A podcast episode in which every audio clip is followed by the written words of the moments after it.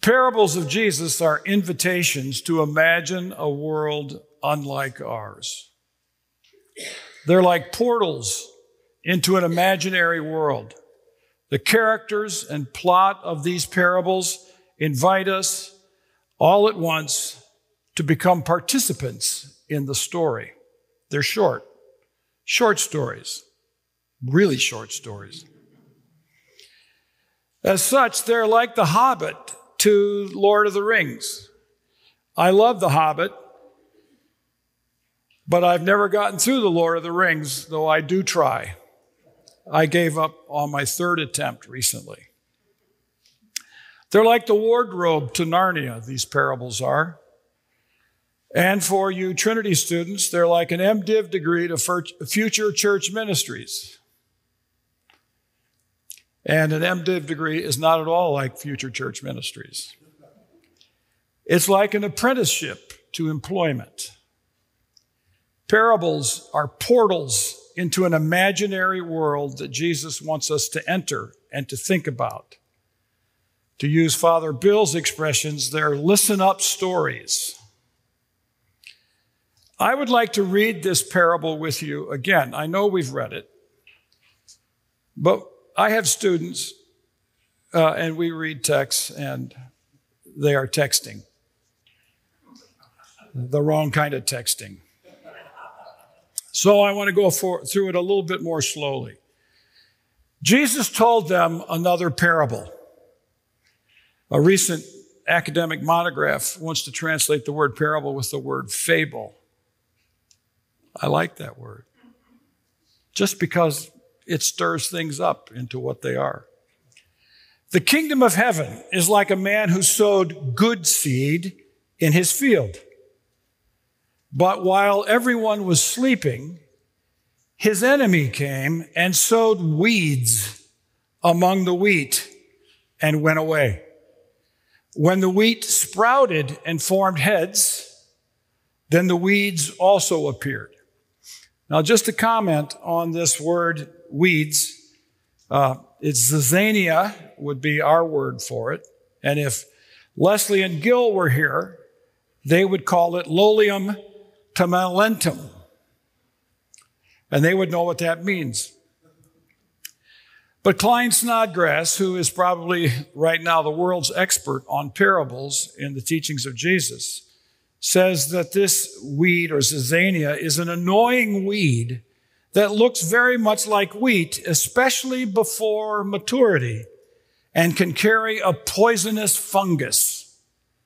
If it is harvested and ground together with the wheat, the resulting flour is spoiled. So there would have been concern about these weeds as they listened to the story. The NIV translates the owner's servants. The Greek word is slaves, and the NIV is nervous about the word slaves, so it softens it to servants. Came to him and said, Sir, didn't you sow good seed in your field? Of course he did. Where then did the weeds come from? An enemy did this. The servants asked him, Do you want us to go and pull them up? Critical question in this story. Now, everything depends upon how the reader reads the next word. Is Jesus a little ticked off?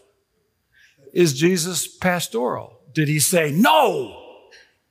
Or did he say no? There's no way to know whether it's no or no. No, he answered, because while you are pulling the weeds, you may uproot the wheat with them. Let them both grow together until the harvest. At that time, I will tell the harvesters, first collect the weeds and tie them in bundles to be burned. Then gather the wheat and bring it into my barn. Listeners in the world of Jesus knew that this was a fictional story. They did not think of some particular farmer who lives in the surrounding, uh, surrounding village, some interloper showing up and throwing zizania into the wheat field. It's imaginary. Imagine a world like this is what a parable evokes in those who are listening. And close listeners to Jesus would not have wondered who the enemy was. Jesus uses this term for Satan frequently enough that they wouldn't have been surprised that it was the enemy, Satan. But they would have wondered who and what the weeds are. And when you hear this expression, you've probably heard this wheat and tares. This has been one of the church's favorite expressions for an irresistible pastime of identifying the weeds. We've done really well at figuring out who the weeds are. It's irresistible. For some people, this is a, an exhortation to the church. In the early church, it was especially to create the, it had an impulse for a sinless church. So anybody who sinned after baptism needed to be removed. Now, I think a lot of us are pretty glad about this when we baptize infants. It makes for a pretty difficult life. But this has been one of the interpretations of wheat and wheat, wheat and tares. A second interpretation is the Holy Church impulse. The weeds are those with notorious sins, and they need either to be humiliated in the church or disciplined and excommunicated. Think of Nathaniel Hawthorne's Scarlet Letter.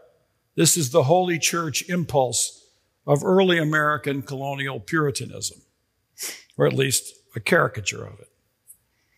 A third one is a pure theology impulse. The weeds are heretics, and if Felipe were here, we could ask him to tell stories about all the heretics who've been identified in the history of the church, because this has been one of the church's favorite pastimes for identifying the weeds. So, in our day, it's sort of, for some people, for those of us who are my age or close to it or older, I won't ask anybody to raise hands, but I could use names. The weeds could be people in different denominations because I remember when being a Baptist really mattered versus being a Methodist or a Presbyterian or an Episcopalian. Today, denominations have fallen by the wayside in the American church. Others today consider heresy to ordain women, as we do with Mother Amanda, or others consider heresy not to ordain women. Others consider it heresy to baptize babies. Those are called Baptists.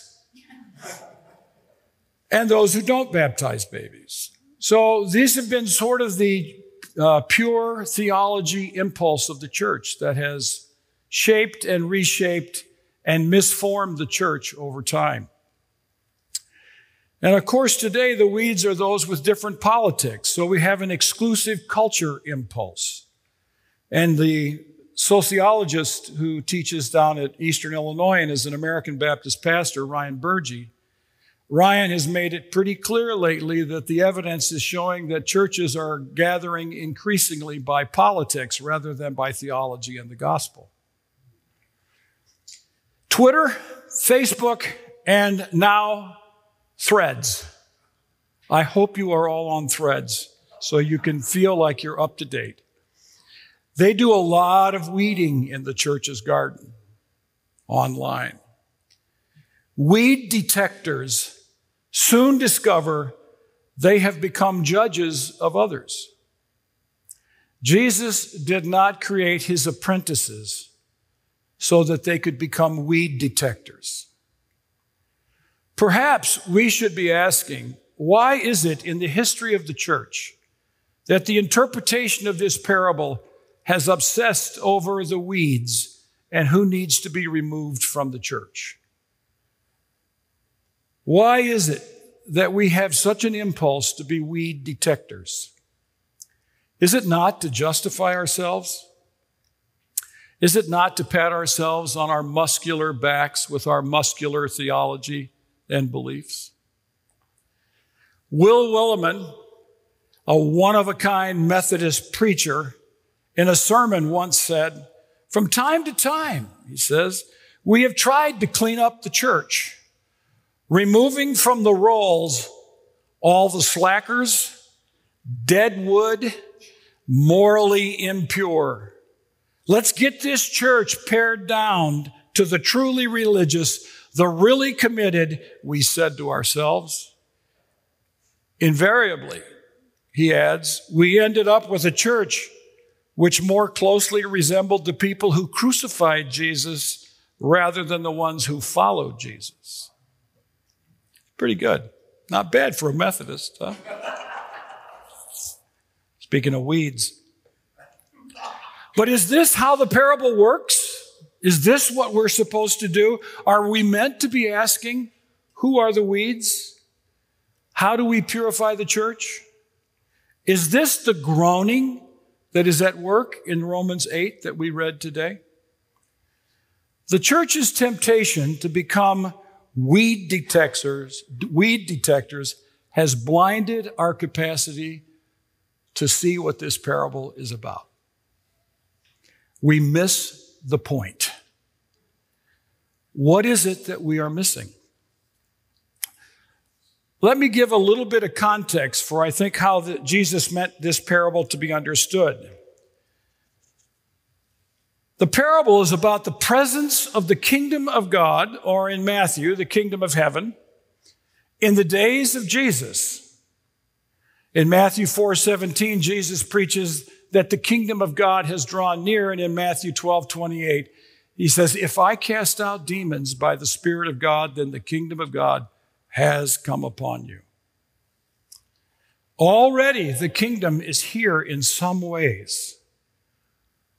The question that the listeners of Jesus were asking is, why then the presence of evil if the kingdom is present?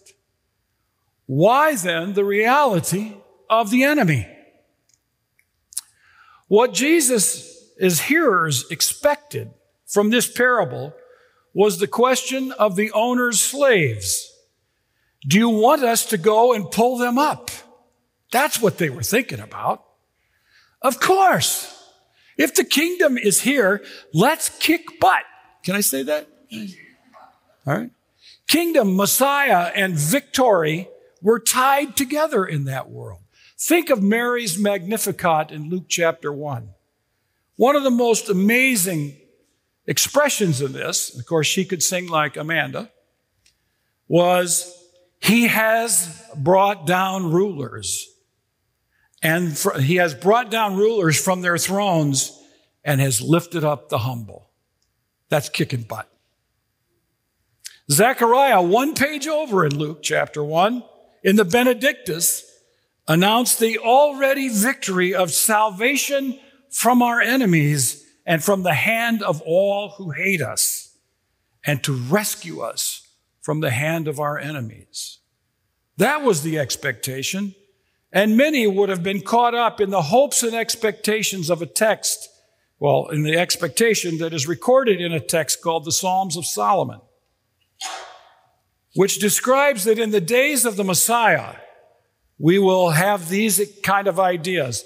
See, Lord, this is the text, and raise up for them their king, the son of David. Undergird him with the strength to destroy the unrighteous rulers, to purge Jerusalem from Gentiles who trample her to destruction in wisdom and in righteousness, to drive out the sinners from the inheritance, to shatter all their substance with an iron rod. Yes, that's what the listeners expected when the kingdom came that there would be no more evil, that there would be no more enemy.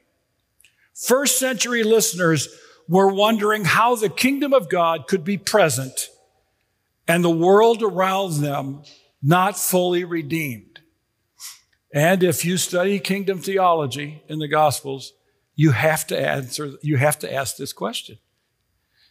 And the answer for Jesus is found in this parable.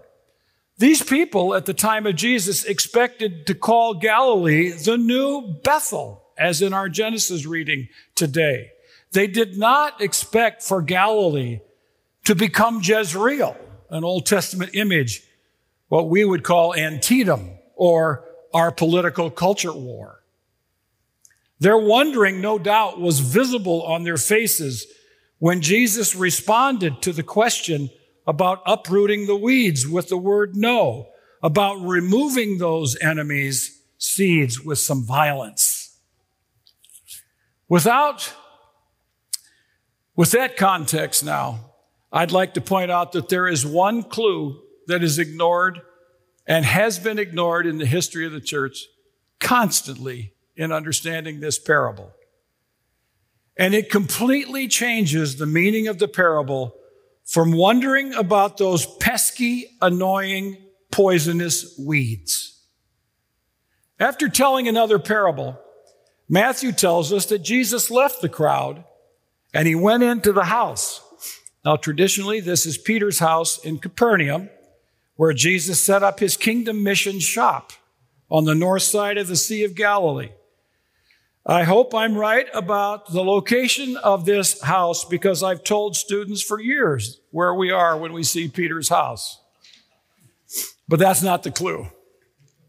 Nor is the question the disciples asked when they said, Explain this parables to us, Jesus. They wanted to know why we've got kingdom and evil at the same time. And they wanted to know what they could do about it. They were on the threshold of that house after hearing Jesus tell that parable to go kick butt. So we're going to read verses 36 to 43 again. Jesus identifies some of the particulars in this parable, making it a sort of a part time allegory. The one who sowed the seed, the good seed, is the Son of Man, Jesus. The field is the world, and the good seed stands for the people of the kingdom. The weeds are the people of the evil one, and the enemy who sows them is the devil. The harvest is the end of the age, and the harvesters are the angels. The clue the field is the world. The field is the world.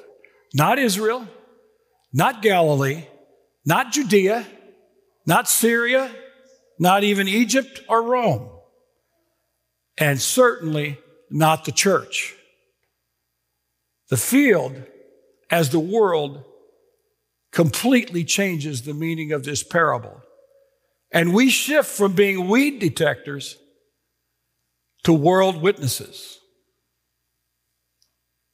It stops weed wondering and starts world wondering.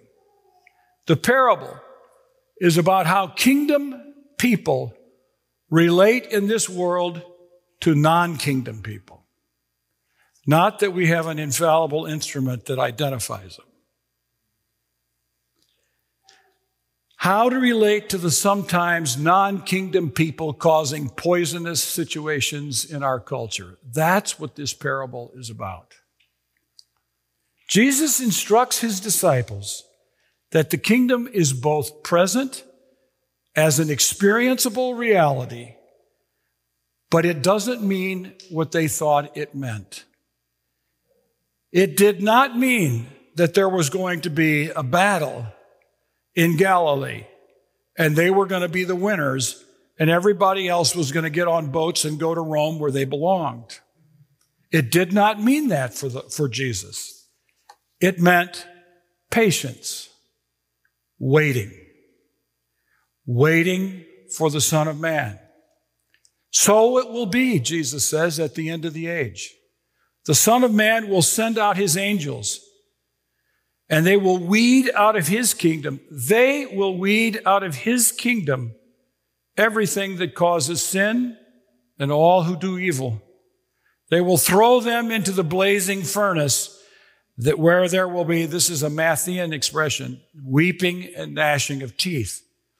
Then the righteous will shine like the sun in the kingdom of their Father. Listen up.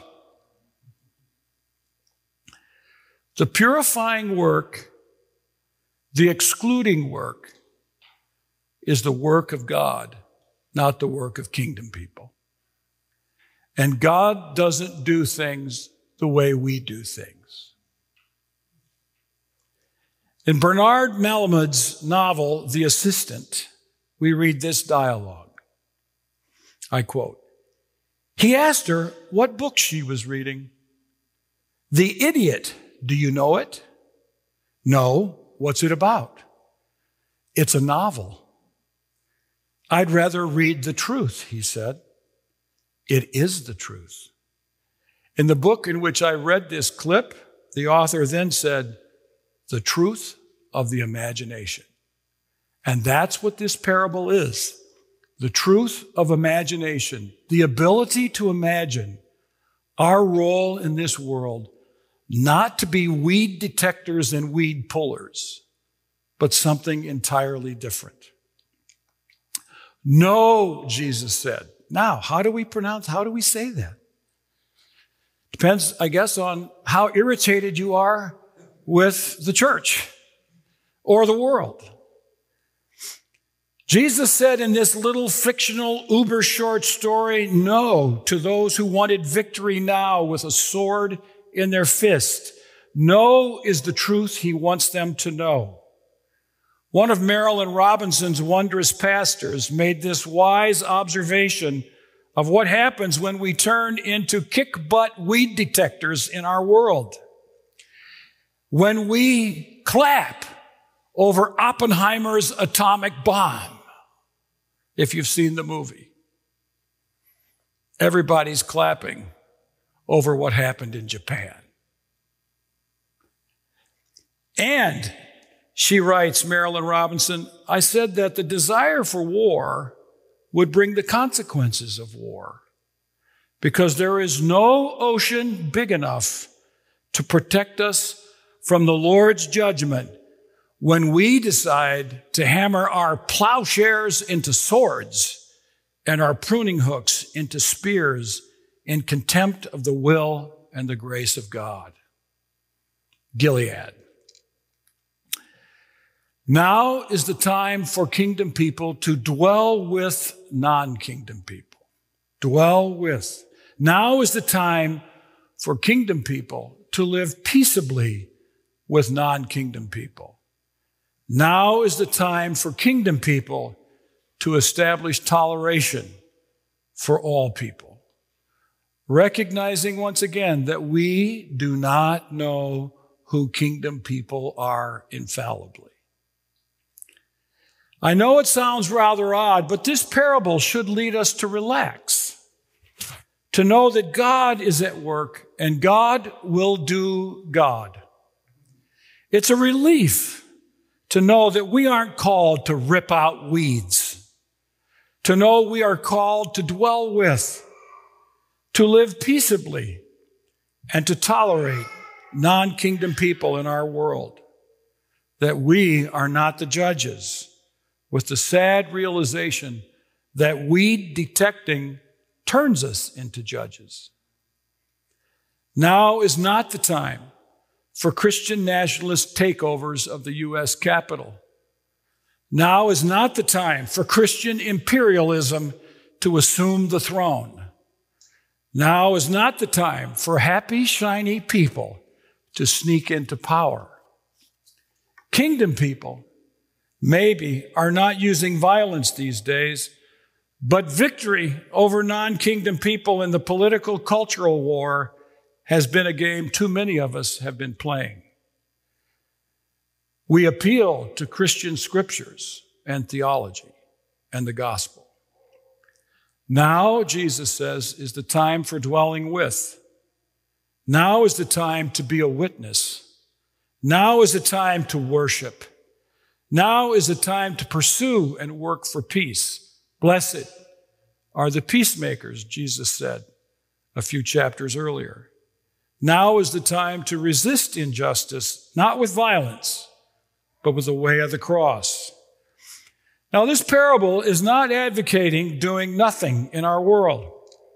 Some of you may be irritated by this parable. I think Jesus has you right where he wants you. It does not teach us to let, let racism be. It does not teach us to let violence go on or to let the drug cartel do what the drug cartel does. A single parable is never the entire Christian life. Parables do what they do, and they are but one little adventure with Frodo into the kingdom envisioned by Jesus. There is a time to back off and to back down, a time to tolerate, and a time to pursue peace, to enjoy a bench in the shade of the park. The parable tells us that that time is now. And so, with the psalmist today, we need to pray Search me, O God, and know my heart. Thank you.